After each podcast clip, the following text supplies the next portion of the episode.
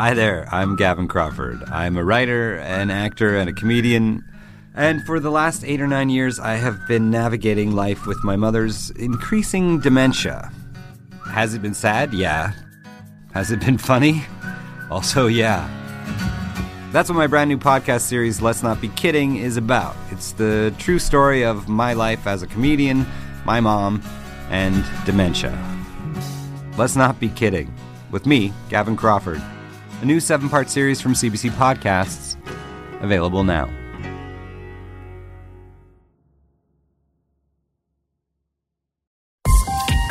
This is a CBC podcast. Can you tell me the story um, about what we saw the night before Paul died?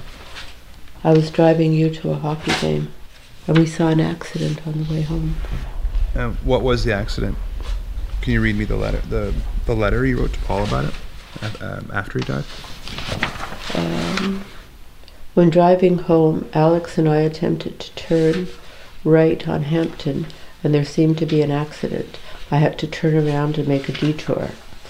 I thought of how scared I always was that one of you would get hit coming home.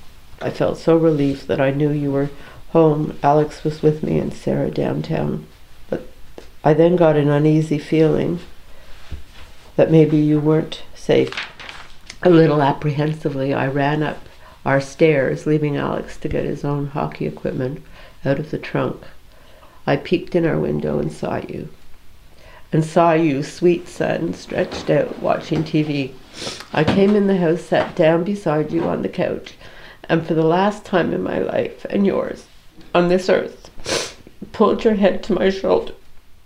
Alex came in and sat on the side of the sofa, and I put my arm around him and holding you both said, I am so lucky to have such two precious boys. I love you both so much. You tolerated this in your sweet, good natured way. You said, You're so paranoid, Mum. Every time you see an accident, you think something is going to happen to us. We're fine. And then took your dinner downstairs to watch the sports. that was the day before. That was the day before. The night before. Yeah.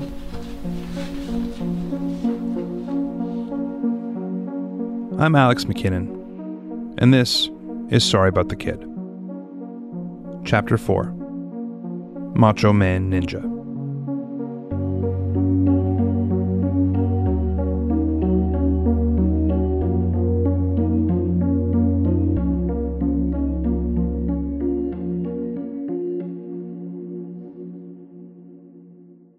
Four years after Paul was killed, Serge Markovic was found guilty of criminal negligence in operating an automobile, causing death. My parents read a statement in court at his sentencing. It scribbled on the back of a recipe for pickled peppers. The continued service of Mr. Markovic in the police force these past four years since he killed Paul is very troubling. To this date, Mr. Markovic has never taken any measures to express his regret or remorse for killing Paul. We feel that the only sentence that is appropriate is a prison sentence with time served. It will ensure that Mr. Markovic will be removed from the police force. Nothing will bring Paul back to our family to make it whole again. This pain will be with us until we too die. In rendering his sentence, the judge said he couldn't understand why Markovic displayed such hostility and rancor towards my family. He noted that Markovic had never understood the gravity of the event, and that he seemed more concerned with the tragedy of his own circumstances. The judge ordered that his driver's license be suspended for two years and sentenced him to 150 hours of community service and 45 days in prison. He was actually the first working police officer in Montreal to receive a prison sentence. But before Markovic could be taken into custody, his fellow police officers surrounded him, creating a kind of shield. His lawyer was pleading with the judge to postpone the start of his jail time by one week so that Markovic could spend time with his wife and newborn son, who'd been in an incubator for the past month.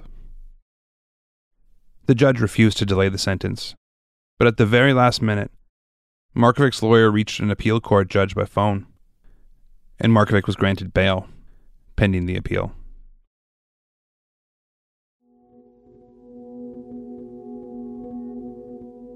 Life went on as we waited for the appeal hearing.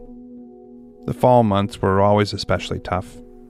The changing colors, the sound of feet shuffling through dried leaves on the ground. It all transported me back in such a visceral way to the time of Paul's death. Every year on the anniversary, I'd go to the cemetery in Montreal where he's buried, sometimes with my parents or with one of Paul's friends. Often we'd find beer bottle caps on the top of his gravestone, tokens left by some unknown visitor.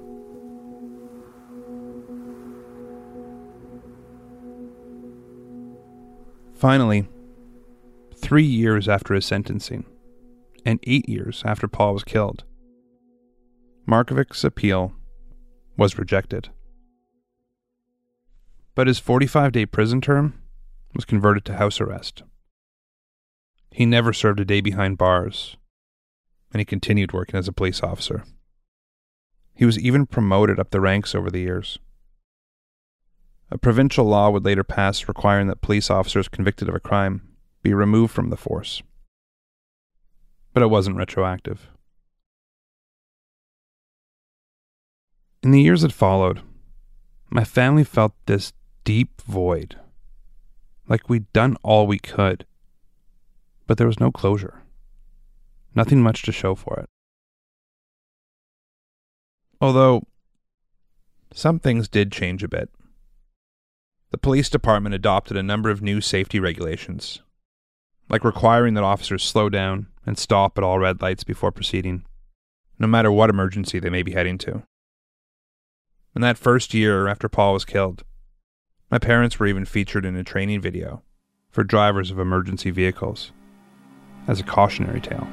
Des parents de victimes témoigneront du drame qui a provoqué la perte d'un des membres de leur famille suite à un accident impliquant un véhicule d'urgence. You have to make a new family after something like this happens. You you have to learn how to start over and My mom looks so uncomfortable sitting on the couch, go from day to day. her eyes avoiding the camera.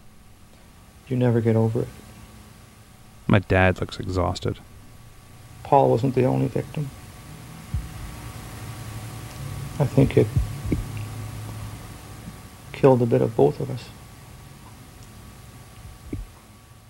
My mom goes on to say that the good times in our lives are now mostly in the past. Mostly just memories. As I grew up, I avoided the police as best I could, glaring whenever I saw them. Then one time, when I was in university, my friends and I snuck up onto a roof of an abandoned building downtown. We were taking in the view when, out of nowhere, we were surrounded by about 10 cops, flashlights drawn. One by one, my friends were asked for ID before being led back down the series of ladders. I was last. The last cop shone his light over my card and said, McKinnon, McKinnon, McKinnon. How do I, how do I know this name? One of your cops killed my brother, I said. His face dropped. When I got down to the bottom of the building, I saw all my friends lined up against the wall, handcuffed. They looked over at the cop who had his arm around me. He told the other officers to release everyone, before apologizing to me. It wouldn't be the last time something like that happened, but the special treatment didn't make me feel any less angry at Markovic.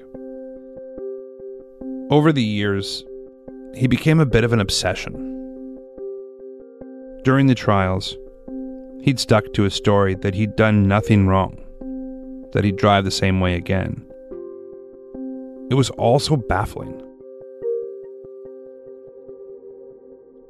Then, I think it was about 10 years after Paul was killed, a letter was dropped through the mail slot of our front door. It read, Mr. and Mrs. McKinnon, this letter should have been written a long time ago. Unfortunately, just as I was told not to attend your son's funeral, the same people counseled me not to contact you while legal proceedings were still underway. The accident was a tragedy, and I do offer you my heartfelt condolences. To have contributed to the loss of a life, especially a young, promising life such as your son's, is a burden not likely to go away. You wanted me to have a harsh sentence. I got a lifetime of reliving the horror as I wonder at the carelessness of young drivers.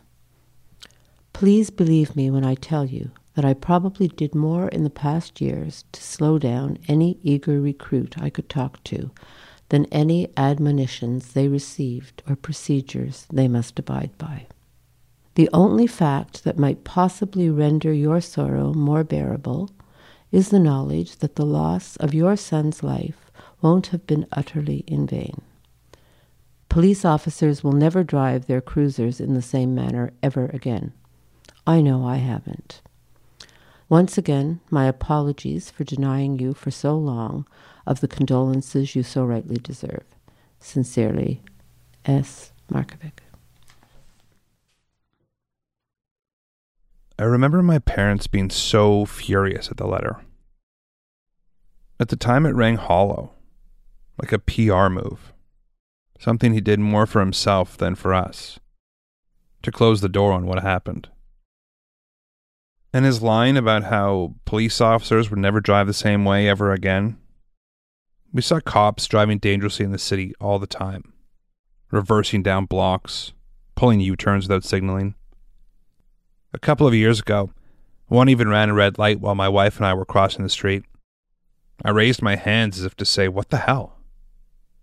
He stopped, stuck his head out the window, and shouted back at me, Call the cops. I did. I report them each time I see something like that. But over the years, the drivers have gotten harder and harder to identify. Back when Paul was killed, the city's cop cars were marked with large ID numbers on the door. Now the numbers are about a third of the size, often much smaller, in a narrow space over the wheels. But rereading Markovic's letter all these years later, I'm not sure what to think. He'd been terrible in court. He'd made it so easy to hate him. But in this letter, he's saying that was just a defense strategy his lawyer came up with. I've been trying to figure out what to make of all this with my grief counselor, Yvonne. I mean, he was like the the boogeyman essentially in my family. Mm-hmm. But, you know, he didn't serve any jail time. He just basically at community service. I mean the the sentence was was the first I think of its kind, but it was just so insignificant. Would you ever talk to him? I'm trying to. Oh. Because I think I want I want to know that he suffered, I guess. I mean, I understand. You want to hear him say, I think of Paul every single day of my life. And that every time I look at my son, I think how lucky I am to have the son because at the same time, your brother died. That's what we want to hear that guy say. I would. That's what I want to hear him say. Hmm. A couple of years ago, I started trying to reach out to Markovic. He'd retired from the police force in 2019, and I got no response from his official police email address. No response to a LinkedIn message I sent either, nor from a home inspection company I emailed, where he seemed to be working with his son.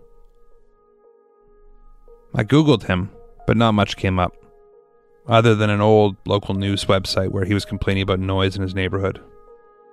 The comments said things like, Isn't this the asshole who killed Paul McKinnon? Shut up and die. I found out his son is named Alex, like me, and that his mother was named Stella, like my daughter.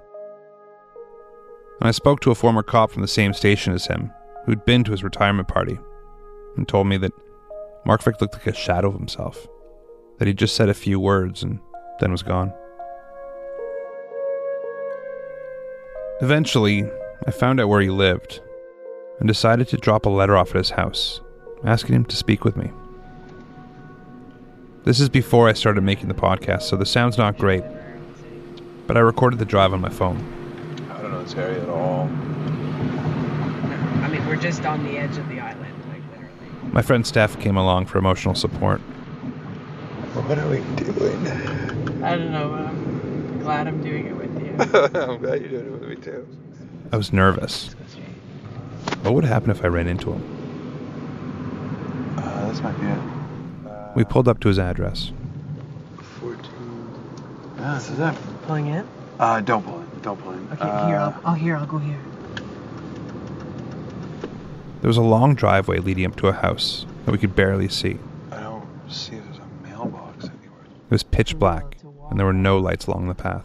Where the where's the fucking mailbox? Well, it's probably like on the porch, which is No. who knows how deep in there. The only way to deliver the letter was to step into the darkness. All right.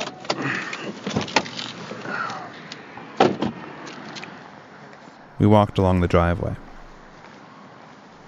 There were two cars there. Someone was probably home. I walked up the steps, dropped the letter in his mailbox, and we hurried back to the car. That's scary. That was super scary. Ah, Jesus, that was like really scary. yeah. That was the most scary thing I've done this year.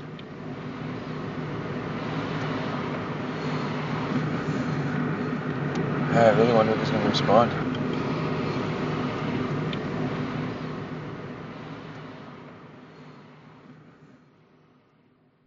A few days later, I got an email from the company Markovic seemed to be working at that I'd reached out to weeks earlier. It said, Sir, Mr. Markovic has read all the posts, letters, and emails you've sent to him and his employers, but does not wish to communicate with you. Please refrain from further contacts. Regards. It was unsigned and I haven't heard anything from him since. Then, a couple of months ago, I went to the courthouse to reread some of the documents from the trial. The clerk told me there was no record of them. I'd accessed them a year before, so I asked him to check again. But he said there was nothing coming up under the name Serge Markovic. He said the only explanation he could think of was if Markovic had been pardoned. But he couldn't confirm it, because by the very nature of a pardon, only the perpetrator and victim are entitled to that information. I later called the Parole Board of Canada, and they told me that because Paul is dead, I can apply to find out on his behalf. But they warned me the process could take months or longer. A pardon is the forgiveness of a crime. I know Markovic didn't set out to kill Paul that day.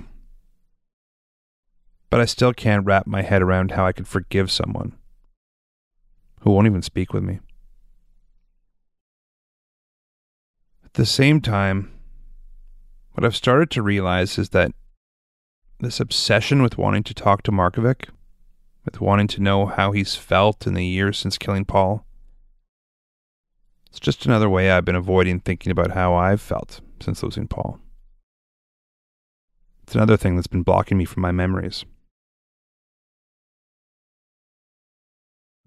Do you what do you think of of of hypnotherapy? Do you think that can that can bring back some other memories that I've lost or what's your opinion on that? Well, I I don't know why you have to be in such a hurry, you know, for that sort of thing because mm. I in my experience with people with trauma, it takes time to unravel.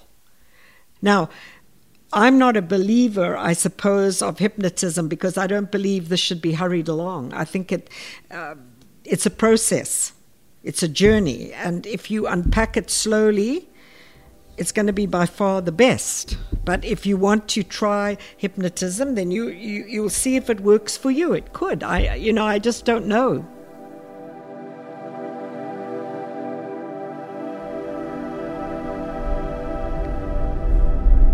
So I am on my way to the hypnotherapist. Gonna be put under, I guess. I don't know. I have no idea what to expect from this, but I'm I'm I'm open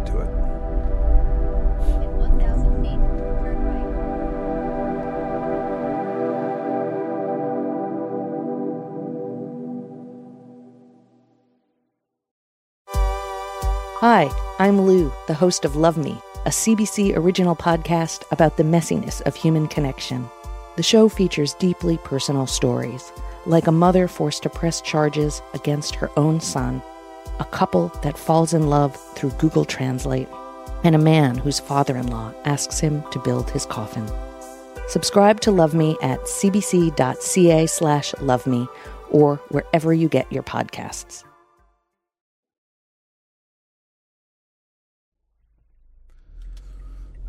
Okay. I've booked myself a hypnosis session with a woman named Christine. Uh, we've arrived, apparently. It's at her home in the West Island of Montreal.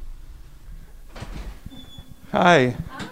Uh, should I take my shoes off out here? I arrive with a coffee in my hand, and she tells me to stop drinking it. It's, I just had like three sips. Apparently, caffeine can interfere with the whole process. I don't mind throwing it out. to you? Is there a? She gives me a glass of water instead, and has me lie down on an olive green daybed. And then I just get into it. Like I'm much. Uh, I want to remember what I lost, and not so much as the sadness that everything caused. Yeah. All right, let's take a deep breath in together. Very Again.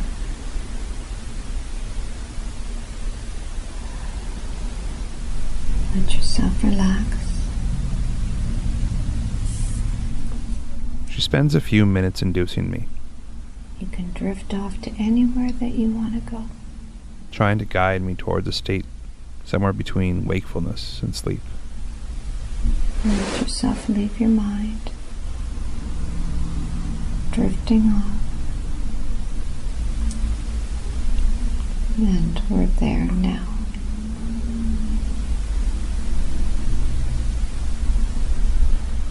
Just see, I feel like I'm gonna watch a, a doll a dollhouse. The whole wall is open. You see multiple floors. Hmm. Have a closer look. There's something I just can't see what it is. It's, Hmm.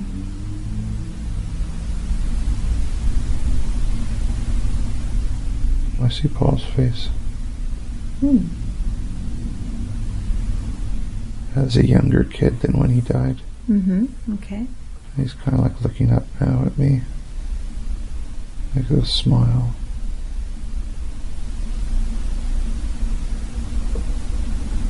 Like a thrills, thrilling smile. Like he doesn't seem to really move. He just his facial expression doesn't seem to move. It's just it's almost like a, a cardboard cutout of his just his face. Hmm. Big wide smile. Almost like a sticker like plastered on top of this helmet. Interesting. It's gone though. Okay. He went away. Okay.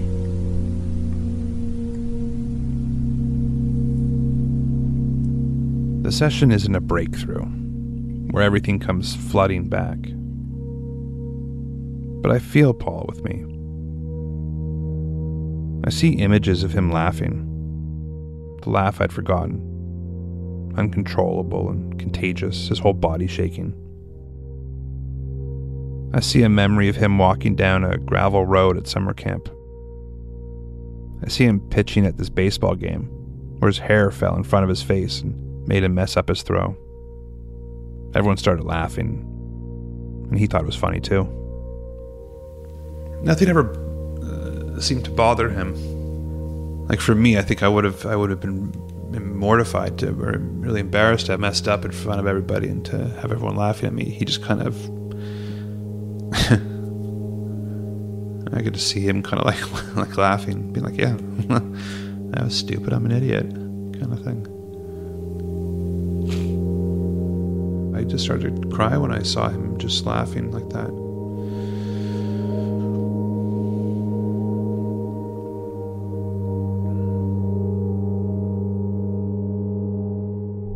Did a debrief with Christine a few days after our session, and she said something that stuck with me. Those living memories are you. They cannot be separate from you. You are not separate from them.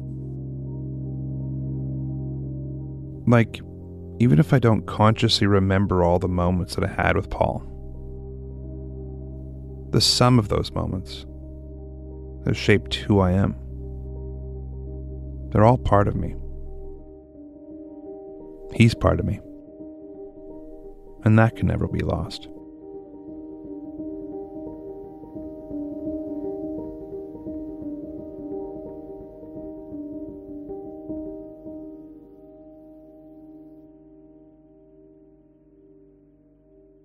In one of my last sessions with Yvonne, she told me that one way to tell if my family's grieving process might be stuck somewhere is whether we still picture Paul as a 14 year old, or whether we can picture him growing older.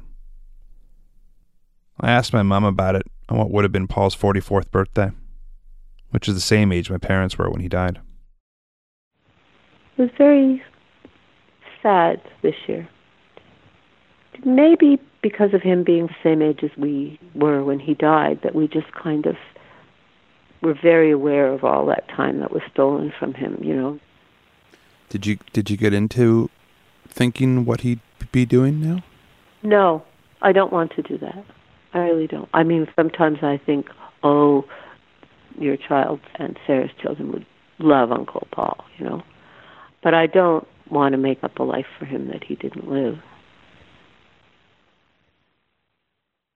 I almost find those questions a little annoying. like, ugh, you know, like he was enough as he was. You know what I mean? Like it was a full life, even if I feel it was a short life. Yeah.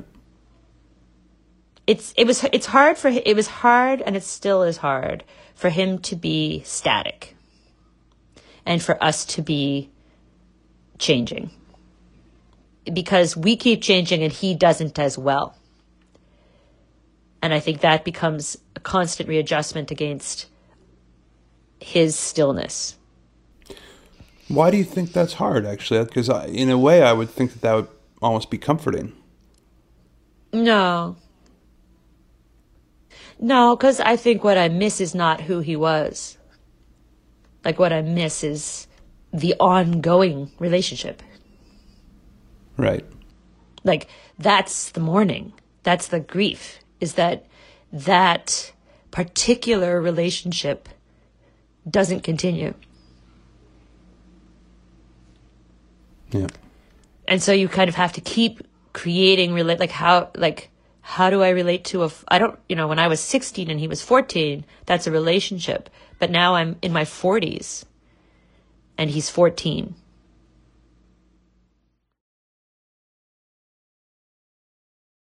When you think of Paul, do you think of him?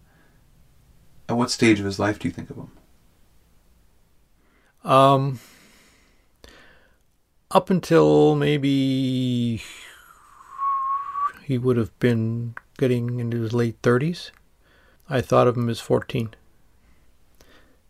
Lately, I've been thinking, well, he would have been, he would have been a 44 year old man and uh, then I have to think about how that would have looked. I can't quite capture that, but I don't see him as that young boy the same way. So he's coming along with us.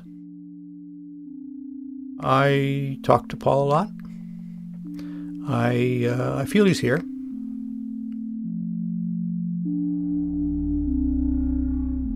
I talk with Paul too sometimes, mostly on the anniversary of his death. And every year on his birthday, I try to do something new. Something he never got the chance to do. One year I drove out to the Pacific Ocean. Another year, the desert. This year, I'm making this podcast.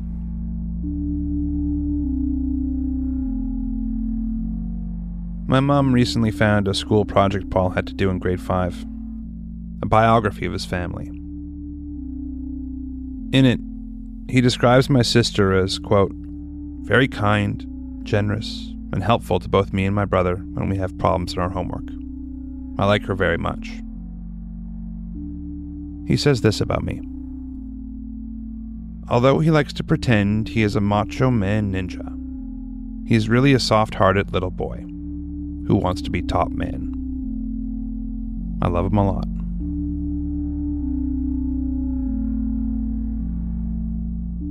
And that smell of rot that I smelled when I touched his body at his wake, that scared me whenever I got too close to the box of his bloody clothes in the basement. Every now and then, I smell that smell again. It comes out of nowhere. It doesn't scare me anymore, though. It feels like Paul trying to tell me something, or letting me know things are going to be okay. And it makes me smile. I think that when Paul first died, one thing that really, really surprised me and made me like pause was that sometimes people would say, Oh, is it hard for you to see boys his age with their parents? And it, it's the strangest, it was strange to me that I kept thinking that if I could have a son who's still alive, but who wasn't Paul, would I want that? And so I kind of thought, no, I want to be Paul's mother. I mean, this happened. I hate that it happened. But I would never have given up the opportunity of being Paul's mother and having Paul in my life.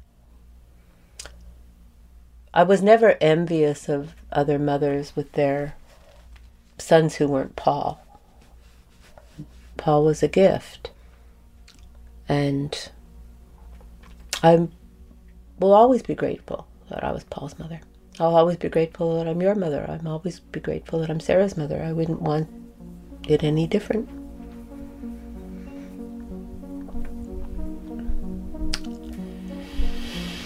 Um, who was your favorite kid? every one of you, every one of you said to me, I know I'm your favorite. I know I'm your favorite. Each of you.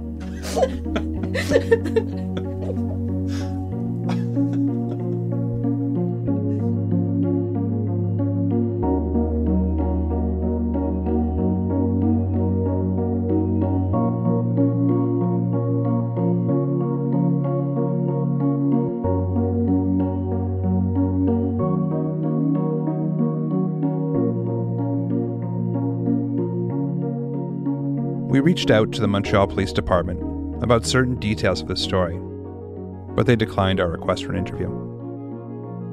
Serge Markovic did not respond to our request for an interview. Sorry About the Kid is written and produced by me, Alex McKinnon, and Mira Burt-Wintonick. Editing and sound design by Mira Burt-Wintonick. Jeff Turner is our senior producer. Our theme music is by David Drury. S.K. Robert is our coordinating producer. Our associate producer is Caitlin Taylor. Arif Noorani is executive producer. Our logo is by Mathilde Corbet. Special thanks to Yvonne Clark, Christine Clark, Joanna Fox, Eric Doherty, John Mishak, Cecil Fernandez, Tanya Springer, and to everyone I interviewed for the show, even those whose conversations didn't make it in. And a giant thank you to my family. I know it wasn't always easy. And if you like the show, we would love it if you would rate it and review it on Apple Podcasts or your favorite podcast app. And also tell your friends about it. They can follow Sorry About the Kid on CBC Listen or wherever they get their podcasts. Thanks for listening.